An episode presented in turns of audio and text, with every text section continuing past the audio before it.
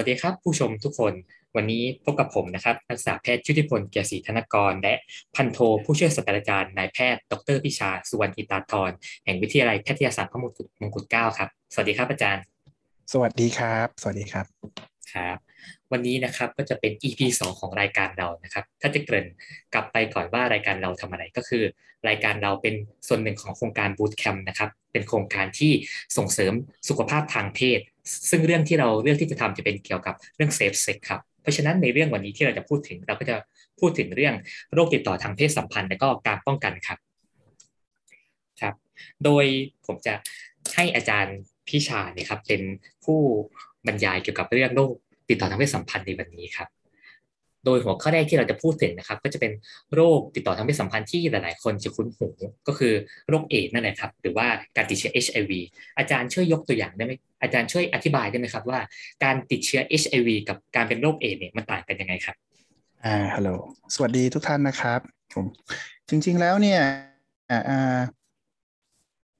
เราผมว่าเราทุกคนเนี่ยน่าจะเคยได้ยินเนาะคำว่าเป็น HIV กับกับโรคเอดใช่ไหมฮะได้ยินมานานกันละนะครับ มีมีในบทเรียนในอะไร แล้วก็ดูหนังดูละคร เปิดโซเชียลดูน่าจะผ่านตาบ้างนะครับ แต่จริงๆแล้วเนี่ยคำว่าคำว่าติดเชื้อ HIV กับการเป็นโรคเอดเนี่ยนะครับมันเป็นมันเป็นคนละความหมายกันนะครับ อธิบายคร่าวๆก่อนนะครับ HIV เนี่ยมันเป็นเชื้อเชื้อเชื้อไวรัสชนิดหนึ่งนะครับ ซึ่งมันติดต่อผ่านทางผ่านทางเลือด ผ่านทางสารคัดหลั่งของร่างกายนะหลักๆก็คือเลือดแล้วเนี่ยนะฮะนะ เช่นมีการถ่ายเลือดใช้ใช้เข็มด้วยกันเข็มฉีดยาร่วมกันหรือว่าเลือดนี่มันเข้าทางแผลเปิดอะไรพวกนี้นะครับ อีกอันนึงก็พวกสารคัดหลั่งต่างๆ ซึ่งมันจะมีมากในในอสุจิกับในในน้ำหล่อลื่นจากช่องคลอดนะครับ ดังนั้นมันมักจะติดทางเพศสัมพันธ์นะครับ ไม่ว่าจะเป็นเพศสัมพันธ์ต่างเพศนะฮะชายหญิงหรือว่าเพศสัมพันธ์เพศเดียวกันเช่นเช่นชายชายที่เจอบ่อยนะครับ ทีนี้พอไวรัสมันมาอยู่ในร่างกายเราเนี่ยนะฮะมันก็จะไปติดเชื้อ จะมันจะไปติดนะฮะเข้าไปในเซลล์แล้วก็แบ่งตัวอยู่ในเซลล์เนี่ย เป็นเซลล์จะพวกเซลล์ไม่เลือดขาว ซึ่งเป็นเซลล์ที่ทำหน้าที่สร้างภูมิคุ้มกันให้กับร่างกายนะครับ แต่กระบวนการที่ตัวไวรัส HIV มันอยู่ในร่างกายนะฮะและมีการแบ่งตัวนะครับพอมันแบ่งตัวมากๆเข้ามันก็ทำให้ให้เซลล์ตายนะครับ แต่กระบวนการพวกนี้มันเป็นไปอย่างช้าๆนะครับ อย่างช้าๆนะครับกินเวลาหลายปีนะครับ กว่าที่มันจะแบ่งตัวมาก แล้วก็ติดเชื้อติด เม็ดเลือดขาวมากซะจนซะจนมันมีปริมาณน้อย จนมีการร่างกายอ่อนแอลง แล้วก็มีการติดเชื้อโรคอื่นซ้ำนะครับ ภาวะที่นะฮะภาวะที่คนที่ยังมีเชื้อ HIV อยู่ในร่างกายอยู่นะครับ แต่สบายดีไม่แสดงอาการอะไรนะครับ เราก็จะเรียกว่าผู้ติดเชื้อ HIV นะครับ HIV นะ ก็คือแค่ไม่ใช่อยู่ในร่างกาย แล้วพอวันหนึ่งเนี่ยที่ ตัวไม่เลือดขาวดังกล่าวเนี่ยมันมีปริมาณลดลง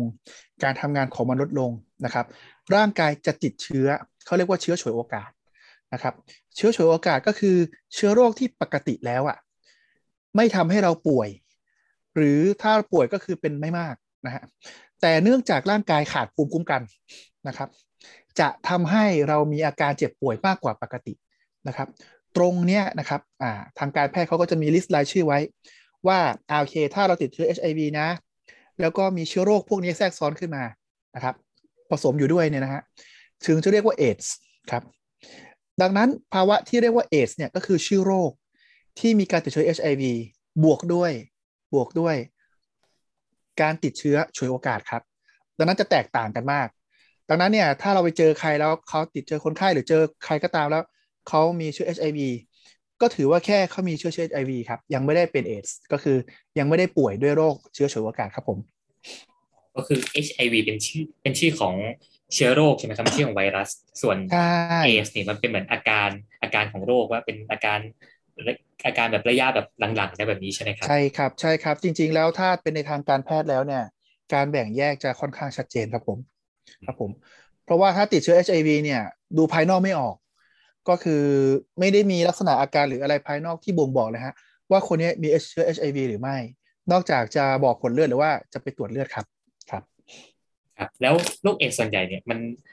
โรคตัวนี้มันจะเป็นทำให้ระบบภูมิคุ้มกันลดลงใช่ไหมครับ มันก็เลยแบบมีโรคอื่นๆเนี่ยมาโจมตีร่างกายได้ ใช่ครับใช่ครับครับงั้นแล้วในปัจจุบันเนี่ยมันมีวิธีการป้องกันไอเชื้อ HIV นี้ยังไงบ้างครับ อ่าทีเนี้ยทีเนี้ยผมก็ต้องอธิบายก่อนว่า ว่าคนเราเนี่ยติด HIV ได้ยังไงนะฮะก็เชื้อ HIV เนี่ยมันติดได้จากคนสู่คนเลยนะฮะนะนะครับนะไม่ได้ผ่านพาหะไม่ได้ผ่านตัวนำมาลงมาแมลงหรือพาหะหรืออะไรนะฮะผ่านจากคนสู่คน ดังที่ได้กล่าวไปก็คือผ่านทางเลือด ผ่านทางสารคัดหลั่งของร่างกายนะฮะดังนั้นเนี่ยการติดต่อเนี่ยหลักๆเลยเนี่ยปัจจุบันเนี่ยนะฮะการติดต่อหลักก็คือผ่านทางผ่านทางสารคัดหลั่งนะฮะก็คือพวก น้ำอสุจินะครับ แล้วก็น้ำหล่อลื่นที่อยู่ในช่องคลอดเพศหญิงนะครับนะแต่ว่า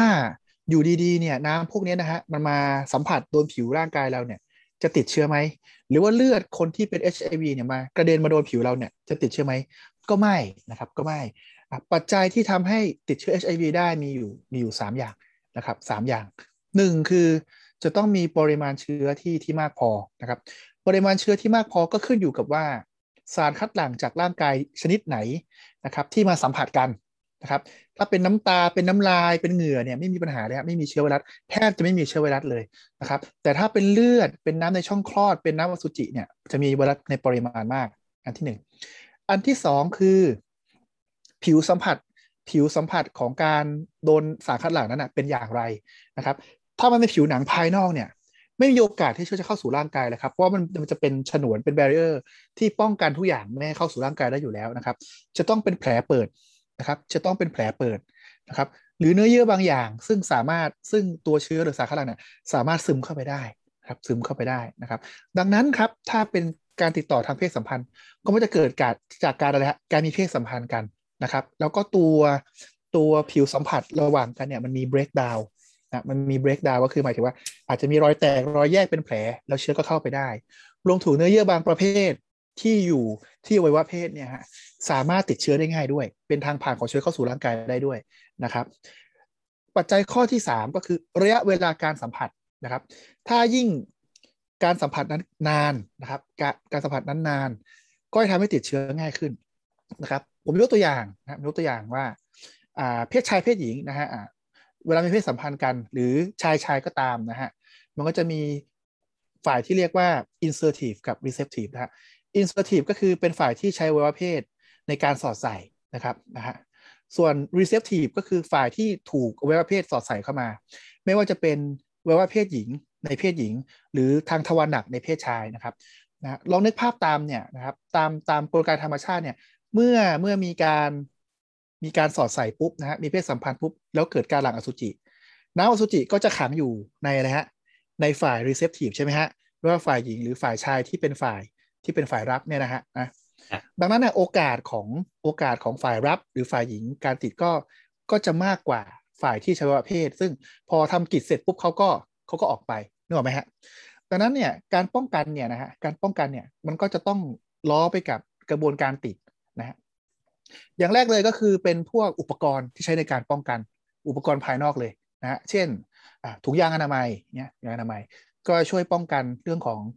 HIV ได้เพราะว่ามันจะป้องกันสารคัดหลั่งสัมผัสกันใช่ไหมครับนะฮะทีนี้อีกอีกหมดหนึ่งก็คือเรื่องของการติดต่อทางเลือดนะฮะปัจจุบันทางเลือดก็ยังพบบ้างประปรายคือการใช้เข็มฉีดร่วมกันในผู้ใช้สารเสพติด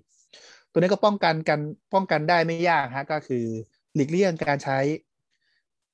เข็มฉีดยาอุปกรณ์ที่มีเลือดปะปนเปื้อนร่วมกัน อันนี้รวมไปถึงนี่ด้วยฮะอุปกรณ์การสากการเจาะ ตามร่างกายซึ่งมันมีเลือดออกเยอะนึกออกไหมฮะนะครับ อีกอันนึงที่เจอนะฮะคือจากมารดาสู่ลูกนะครับ จากมารดาสู่ลูกนะครับ ปกติแล้วเนี่ยทารกในทารกที่อยู่ในท้องเราเนี่ย ระบบเลือดของเขาจะเป็นคนละระบบกับกับแม่นะฮะนะมันไม่ได้ถ่ายทอดจากตรงนั้นนะฮะแต่มันถ่ายทอดระหว่างที่คลอด ตอนคลอดออกมาทางช่องคลอดเนี่ยนะฮะลักษณะของช่องคลอดที่บีบรัดนะครับ บีบรัด มีสารคัดหลั่งมีเลือดทั้งของแม่ของลูกออกมามากมายเนี่ยฮะมันมีโอกาสที่เชื้อจะเข้าไปได้ ดังนั้นจากแม่สู่ลูกมันก็จะมีกระบวนการก่อนจะคลอดนะฮะเช่นอ่าลดความเสี่ยงลงเช่นผ่าคลอด หรือว่ามีการกินยาเพื่อกดเชื้อไว้ทำให้การคลอดเป็นไปอย่างราบรื่นแล้วก็ป้องกันโรคได้นะหลักๆก็มีเท่านี้ครับผมการป้องกัน นอกจากนี้อะลืมพูด นอกจากนี้มันจะมีการป้องกันเขาเรียกว่าเชิงรุก เชิงรุกก็คือว่าปัจจุบันมียานะครับ มียาที่พอจะสามารถป้องกันหรือลดความเสี่ยงของการติดเชื้อได้นะครับ ไม่ไม่ทราบว่าเคยได้ยินไหม ยาเพลฟกับยาเพปก็เคยอยู่ครับ เขียนตามโฆษณา บางทีตามรถเมล์ก็จะมีเขียนติดไว้เลยครับ อ่า อันนี้ขออธิบายนิดนึงนะฮะก็คือ คืออีกอย่างที่อย่างที่ผมพูดไปเนาะอ่า กิจกรรมทางเพศนะฮะการมีเพศสัมพันธ์การการใช้เข็มฉีดยาร่วมกันการไปสักไปเจาะหรืออะไรก็ตามเนี่ย กิจกรรมพวกนี้จริง ๆ แล้วเนี่ยมันมันก็เกิดขึ้นได้เนาะแล้วมันก็หลีกเลี่ยงได้ มันไม่ได้แบบความว่าเราทุกคนเนี่ยจะต้องจะต้องมีกิจกรรมพวกนี้ถูกไหมฮะ ถูกไหมฮะ แต่มันก็จะมีactivity กิจกรรมบางที่มันเลี่ยงไม่ได้เช่นบุคลากรทางการแพทย์นึกออกไหมฮะ ที่ต้องให้การรักษาพยาบาลคนไข้เจาะเลือดฉีดยา เย็บแผลล้างแผลพวกเนี้ยบางทีคนไข้เนี่ยเราเราไม่ทราบ status ของเขาว่าเขามี HIV หรือไม่ แล้วมันก็เกิดเหตุขึ้นเช่น เข็มที่ฉีดยาเขาดูดเลือดเขาเนี่ยมาตำใส่เรานะครับในสมัยก่อนจะมีการพัฒนาสูตรของยานะครับ ยาที่ใช้รักษา HIV เขาเรียกว่ายาต้านไวรัสนะทุกคนเคยได้ยินนะ ก็จะมีการพัฒนาสูตรยาต้านไวรัสที่ให้กินทันที หลังจากสัมผัสเสี่ยงเขาเรียกว่าสัมผัสเสี่ยงนะฮะโดนเข็มตามมากโดนอะไรมากมานะฮะเพื่อเพื่อที่ว่าถ้าเชื้อเกิดหลุดเข้าไปในร่างกาย ยาพวกยาพวกนี้ที่กินเข้าไปทันทีเนี่ย มันจะไปออกฤทธิ์ประสิทธิภาพนะฮะในการต้านทาน HIV ได้นะครับ ตรงเนี้ยเรียกว่ายาเพปนะ PEP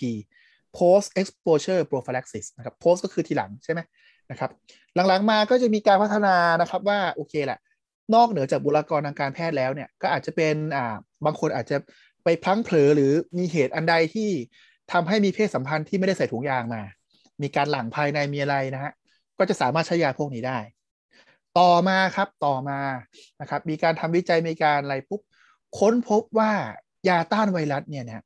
ถ้าเรากินไว้ก่อนนะครับถ้าเรากินไว้ก่อน ให้ระดับยาเนี่ยมันอยู่ ระดับหนึ่งในร่างกายนะครับ คงค้างอยู่ในร่างกายไปเรื่อยๆนี่นะเมื่อได้รับเชื้อ HIV เข้ามาเนี่ยสามารถลดความเสี่ยง ลดปริมาณเชื้อลง จนทำให้ไม่ติดได้ครับ เรียกว่า PrEP นะหรือว่า pre-exposure prophylaxis ซึ่งตรงนี้เนี่ยปัจจุบันเนี่ยหลายท่านอาจจะเคยได้ว่าเขากำลังโปรโมทให้กับผู้ที่จะมีความเสี่ยงสูงในการจะไปรับเชื้อนะฮะ เช่น โดยมากก็จะเป็นเกี่ยวกับเพศสัมพันธ์นั่นแหละนะครับ ในบางพื้นที่บางประเทศเนี่ยอาชีพ อาชีพอ่าเกี่ยวกับการการค้าบริการทางเพศนะครับผู้ประกอบการทางเพศพวกนี้นะฮะไม่ว่าจะเป็นการค้าบริการ ไม่ว่าจะเป็นอุตสาหกรรมหนังสำหรับผู้ใหญ่อะไรพวกนี้นะฮะถูกกฎหมายนะพอมันถูกกฎหมายปุ๊บผู้ที่ทำงานด้านเนี้ยมันก็จะมีความเสี่ยงว่าโอเคละมันรับแขกรับอะไรอย่างนี้นะก็จะมีโอกาสเสี่ยงต่อโรคมากขึ้นเขาก็ทานยา PrEP ได้นึกออกไหมฮะ หรือว่าในไทยเองซึ่งอาชีพพวกนี้ยังผิดกฎหมายอยู่ แต่ว่าพฤติกรรมของบางท่านซึ่งมี act มีความ active ทางด้านของพฤติกรรมทางเพศพวกเนี้ยก็อาจจะรับยา PrEP ไว้ก่อนนะครับ เพื่อลดความเสี่ยงลงในการรับ HIV มาครับ ครับผมครับแล้ว แล้วผมเห็นว่าในในปัจจุบันเนี่ยครับ ในไทยจากการส่งเห็นจำนวนผู้ติดเชื้อ HIV เนี่ยลดลง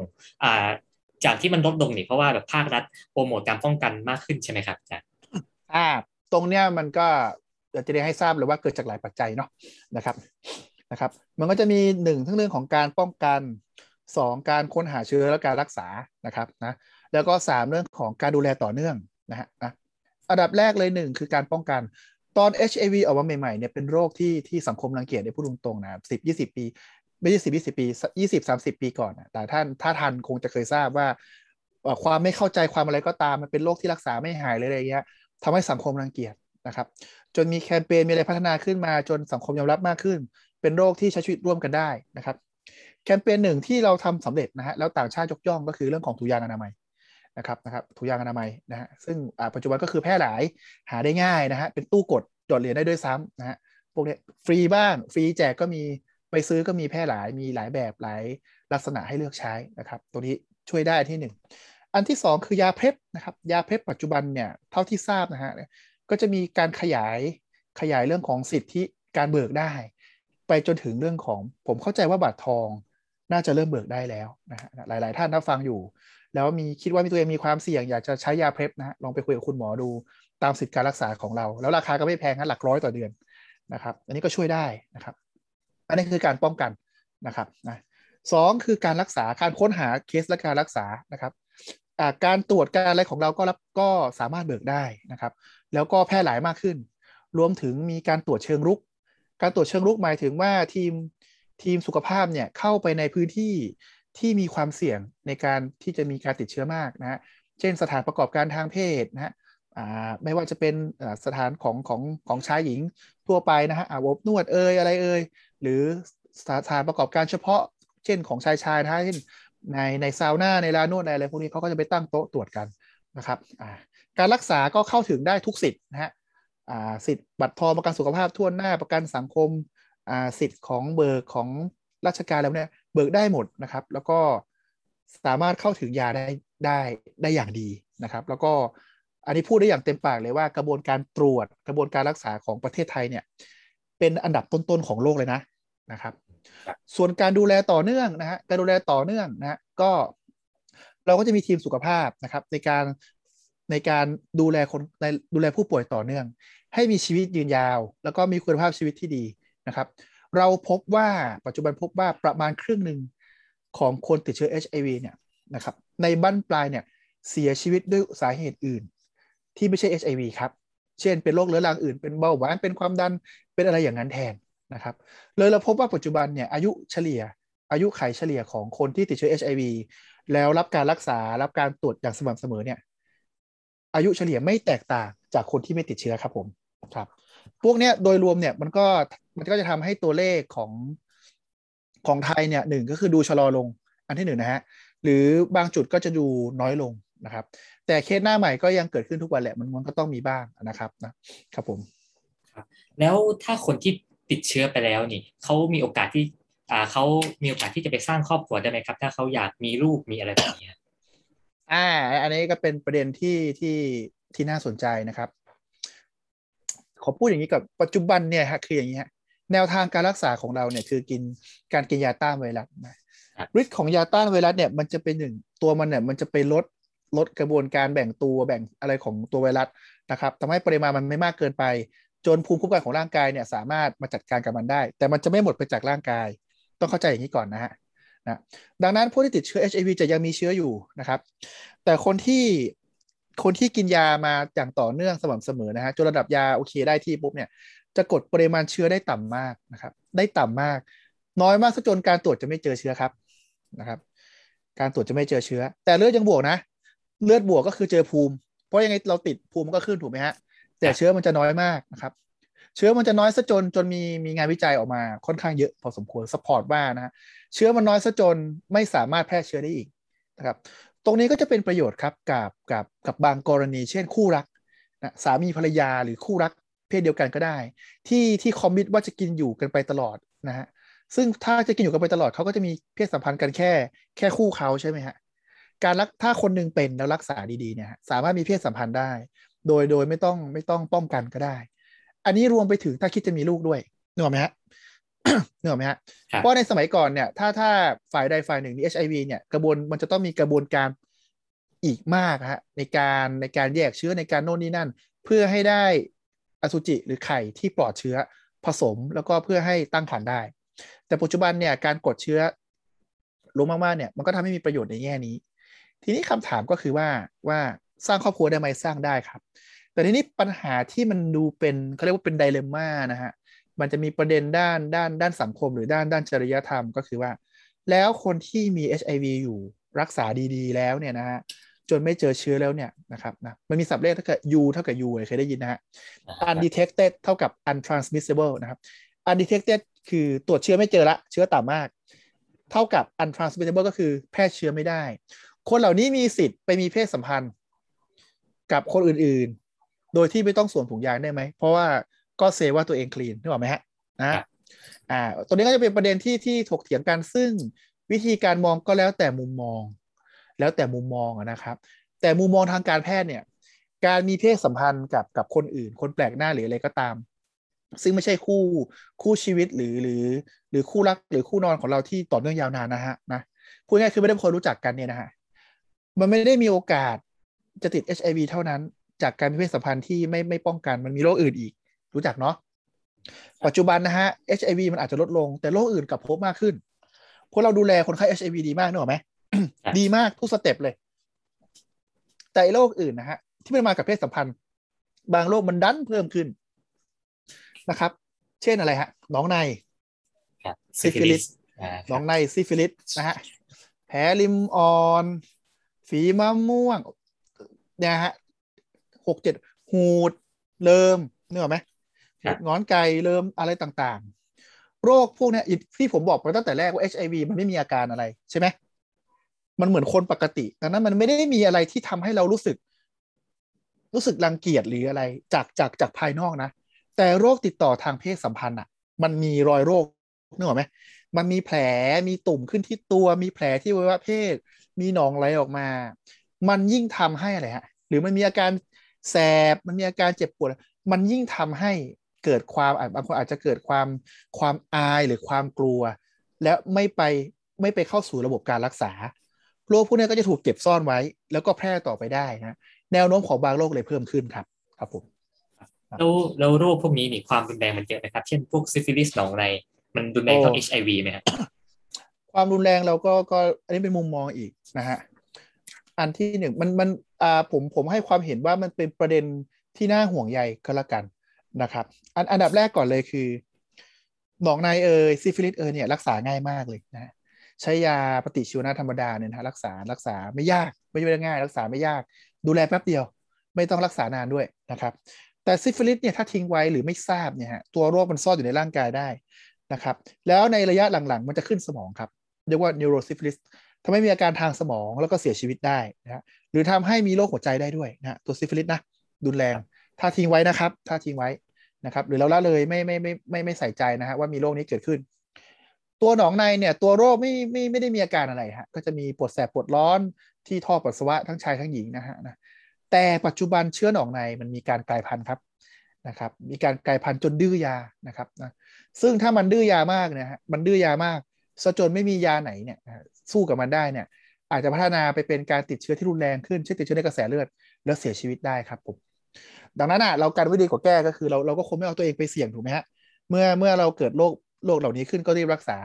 หรือถ้าเรารู้ว่ามันมีโรคแบบนี้เนี่ยก็ควรจะป้องกัน ง่าย ๆ เลยก็คือการสวมถุงยางอนามัยครับครับ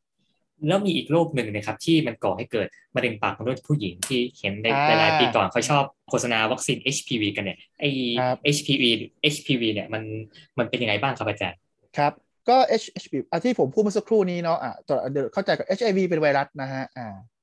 ตัวซิฟิลิสตัวหนองในพวกนั้นเป็นเชื้อแบคทีเรียเนาะซึ่งใช้ยาต่างกันนะครับตัว HPV หรือว่า Human Papilloma Virus นะฮะหรือว่าหูดนะครับหรือว่าหูดหูดหงอนไก่นี่นะฮะเป็นเชื้อโรคชนิดหนึ่ง นะครับทำให้เกิดตุ่มขึ้นนะตุ่ม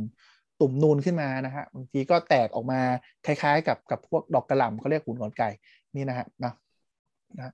ก็มันก็จะเป็นโรคติดต่อเพศสัมพันธ์ที่ติดต่อได้จากการมีเพศสัมพันธ์กันนะครับ ทั้งชายทั้งหญิงทีนี้ ทีนี้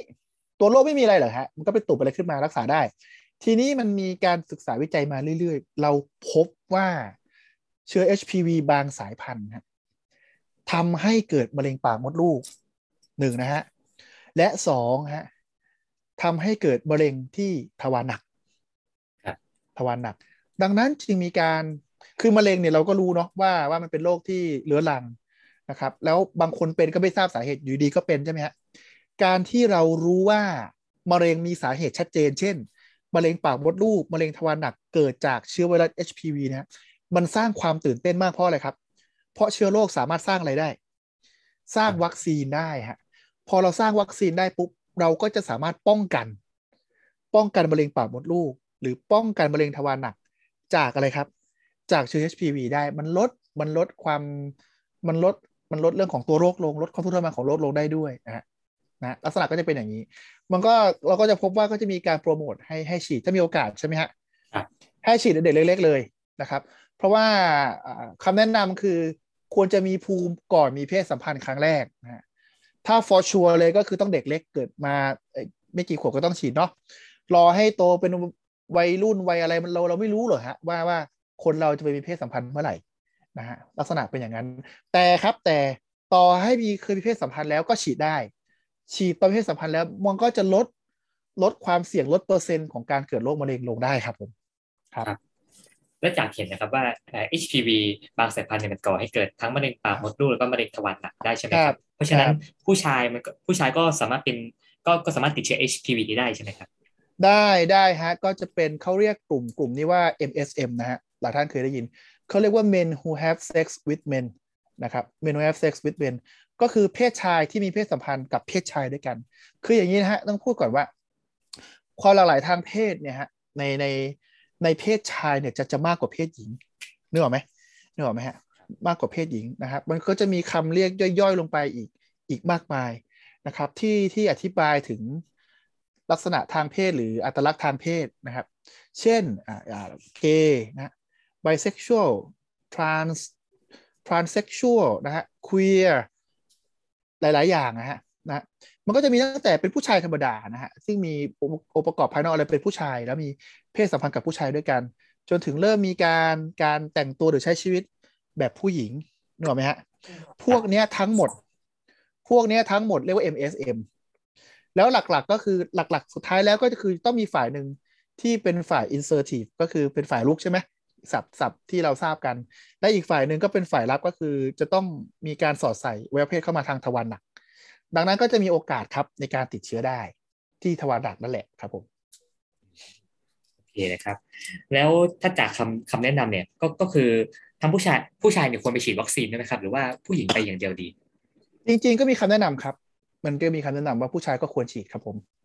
ก็คือผู้ชายก็ติดแต่ทีเนี้ยแต่ได้ครับ แต่ทีเนี้ยเราก็มันมันจะมีประเด็นด้านอื่น ก็คุณพ่อคุณแม่ก็คุยกับคุณหมอก่อนนะครับคุยกับคุณหมอถึง ถึงความจำเป็นแล้วก็แนวโน้มว่าควรจะฉีดหรือไม่อะไรอย่างเงี้ยนะฮะนะฉีดหรือไม่ เพราะว่ามันจะมันจะเยอะขึ้นใน MSM นะครับ MSM ซึ่งซึ่งเด็กเล็กๆบางทีเราก็ยังไม่ทราบหรอกว่าว่าเขาจะมีเขาจะไปทางนั้นไหมอะไรอย่างนี้นะฮะก็คุยกับคุณหมอนิดนึงว่าว่าจะเอาอยังไงนะครับ ผมครับ เพราะว่าวัคซีนตัวเนี้ยมันไม่ฟรีฮะมันมีค่าใช้จ่ายแล้วเท่าที่ทราบตอนนี้ราคายังค่อนข้างสูงอยู่ค่อนข้างสูงอยู่ทำให้บางครอบครัวหรือคุณพ่อคุณแม่บางท่านอาจจะต้องอาจจะต้อง จะต้องจัดเรื่องของคอสที่ที่จะต้องเสียไปกับเบเนฟิตที่ได้มาเนาะครับผมครับแล้วในฐานะที่อาจารย์เป็นนักระบาดวิทยาเนี่ยครับโรคติดต่อทางเพศสัมพันธ์ในปัจจุบันเนี่ยโรคไหนที่มันดูน่ากังวลที่สุดครับ ประเทศไทยใช่ไหมใช่ครับ หรือว่าทั่วโลกก็ได้ครับถ้าถ้าอันนั้นโอเคโอเค ก็จริงๆเนี่ยฮะตัวตัว HIV ก็ยังเป็นเป็นเป็นเป็นโรคหลัก นะครับเพราะว่าตัว HIV มันมันรักษา มันมันรักษาให้หายขาดไม่ได้นะฮะไม่ได้นะครับอ่าดังนั้นเนี่ยตัวเนี้ยจริง ๆ แล้วตัว HIV นี่แหละฮะทำที่ที่แทบจะบังคับให้มีการใช้ถุงยางอนามัยนะครับถุงยางอนามัยนะครับ แต่ถ้าเป็นความเห็นส่วนตัวที่ผมคอนเซิร์นมากขึ้นนะฮะผมกับพบว่าโรคติดต่อทางเพศสัมพันธ์อื่นๆนะฮะมันมันมี มันมีอุบัติการหรือมันมีความชุกเพิ่มขึ้น ตัวซิฟิลิสตัวหนองในนะครับ เพราะอะไรฮะ เพราะว่าโรคพวกเนี้ยน้องๆเองก็ตาม รู้จักชื่อใช่ไหมนะแต่ว่าเราไม่ได้รู้จักมันจริง ๆ เพราะว่ามันเหมือนกับว่ามันถูกซ่อนไว้มานานฮะสิบยี่สิบปีที่ผ่านมาเนี่ยโรคพวกเนี้ยอ่าคนก็ เพอร์ซีฟรับรับทราบว่าไม่เป็นไรหรอกมันก็โรคโรคหนึ่งอะไรอย่างเงี้ยนึกออกไหมฮะนึกออกไหมฮะแล้วมันก็ไม่ได้ทำให้เกิดอาการรุนแรงหรือผลแทรกซ้อนอะไรที่รุนแรงมากนะฮะ แล้วเราก็ไปเทน้ำหนัก pay attention ให้กับตัว HIV หมดฮะแต่พอหลังๆมาฮะพอพอพอเรามี พอเรามีเขาเรียกว่ามี intervention ที่ทำให้เรามีเพศสัมพันธ์ได้อย่างปลอดภัยขึ้น ต้องพูดอย่างนี้นะฮะ ต้องพูดอย่างนี้นะนึกออกไหมฮะได้อย่างปลอดภัยขึ้น การมาของเพลฟ การมาของเพฟเองนะฮะโน่นนี่นั่นเนี่ยมันส่วนหนึ่งน่ะมันไป contribu ให้คนน่ะมีเพศสัมพันธ์กันแบบไม่ใส่ถุงยางมากขึ้น แต่แต่ตรงเนี้ยมันอาจจะโอเคที่ว่าเราคุม HIV ได้นึกออกใช่ไหมเพราะว่าพอมันอันดีเทคมันก็ไม่อันมันก็อันทรานสมิทใช่ไหมฮะนะตรงเนี้ยเราคุม HIV ได้ แต่การมีเพศสัมพันธ์แบบแบบ unsafe คือไม่ใส่ถุงดังกล่าวนั้นอะ กลับไปเพิ่มความเสี่ยงของโรคอื่น อย่างที่บอก เราก็จะมีหนองในที่ดื้อยานะฮะแล้วเราก็จะมีซิฟิลิสซึ่งมันมันก็มันก็อยู่ในร่างกายเราเป็นปีนะนะครับ ซึ่งหลายหลายคนไม่รู้จักหรือละเลย แล้วก็ปล่อยทิ้งไว้จนเกิดจนเกิดอะไรฮะจนเกิดปัญหาตามมา ตรงนี้มากกว่าที่ที่ที่ผมจะ concern มาก และในปัจจุบันเรานะมันมันเริ่มเห็นเขาเรียกว่ามันเริ่มเห็นความเชื่อมโยงกันระหว่าง การใช้ยาปฏิชีวนะอย่างไม่สมเหตุสมผล กับภาวะเชื้อดื้อยานะ เราคงทราบเนาะว่าว่ายาปฏิชีวนะใช้รักษาโรคที่เกิดจากจากแบคทีเรียนึกไหมฮะถ้าเป็นหนองในเป็นซิฟิลิสเป็นอะไรพวกนั้นอะมัน identify หรือมันมันระบุตัวเชื้อโรคได้ได้ง่ายฮะว่านี่คือเชื้อหนองในนี่คือเชื้อซิฟิลิสใช้ยาอะไรรักษาเช่นเพนิซิลลินรักษาอะไรพวกนี้นะครับ ก็แล้วไปแต่โรคบางอย่างนะครับ มีการใช้ยาปฏิชีวนะอย่างพร่ำเพรื่อ เช่น เป็นหวัดคออักเสบเนี่ยฮะ ซึ่งเป็นหวัดคออักเสบคอแดงเนี่ยนะฮะเก้าสิบเปอร์เซ็นต์เนี่ยมันเป็นไวรัส ซึ่งดื่มน้ำนอนนอนพักผ่อนอะไรเนี่ยรักษาตามอาการนะยาละลายเสมหะยาแก้แพ้อะไรแป๊บเดียวก็หายละ แต่เรามักจะใช้ยาปฏิชีวนะร่วมด้วยหนึ่งละนะสองคือในการปศุสัตว์เอ่ยอะไรเอ่ยนะฮะนอกเหนือจากมนุษย์เนี่ยมีการใช้ยาปฏิชีวนะมากมายด้วยเหตุผลอื่น เช่นเร่งการเจริญเติบโตโน่นนี่นั่นนะฮะเหล่านี้ทั้งมวลเนี่ยมันไปเร่งให้เกิดนะอาจจะไปเร่งให้เกิดการกลายพันธุ์ หรือเกิดการคัดเลือกสายพันธุ์ ที่ในที่สุดมันจะมีแต่แบคทีเรียที่ดื้อยาเนอะไหมฮะดังนั้นโรคเพลนเพลนที่เราไม่ค่อยจะคิดถึงเท่าไหร่ อย่างหนองในเอยอย่างซิฟิลิสเอยอะมาผจญกับการใช้ยาปฏิชีวนะอย่างไม่สมเหตุสมผลแล้วเนี่ย ในที่สุดแล้วมีความเป็นไปได้สูงที่ในอนาคต มันจะยิ่งดื้อยามากขึ้น แล้วเราจะเหลือยาไว้รักษาน้อยลง นี่แหละที่ที่ผมค่อนข้าง concern ครับผมครับครับก็คือ มันมีหลายปัจจัยนะครับ อาจจะเป็นทั้งใช่เชื้อดื้อยาที่เรากินเข้าไปเอง แล้วก็จากอาหารที่รับประทานด้วยใช่ใช่ใช่ครับทำนองนั้นครับอืมครับอ่าแล้วใน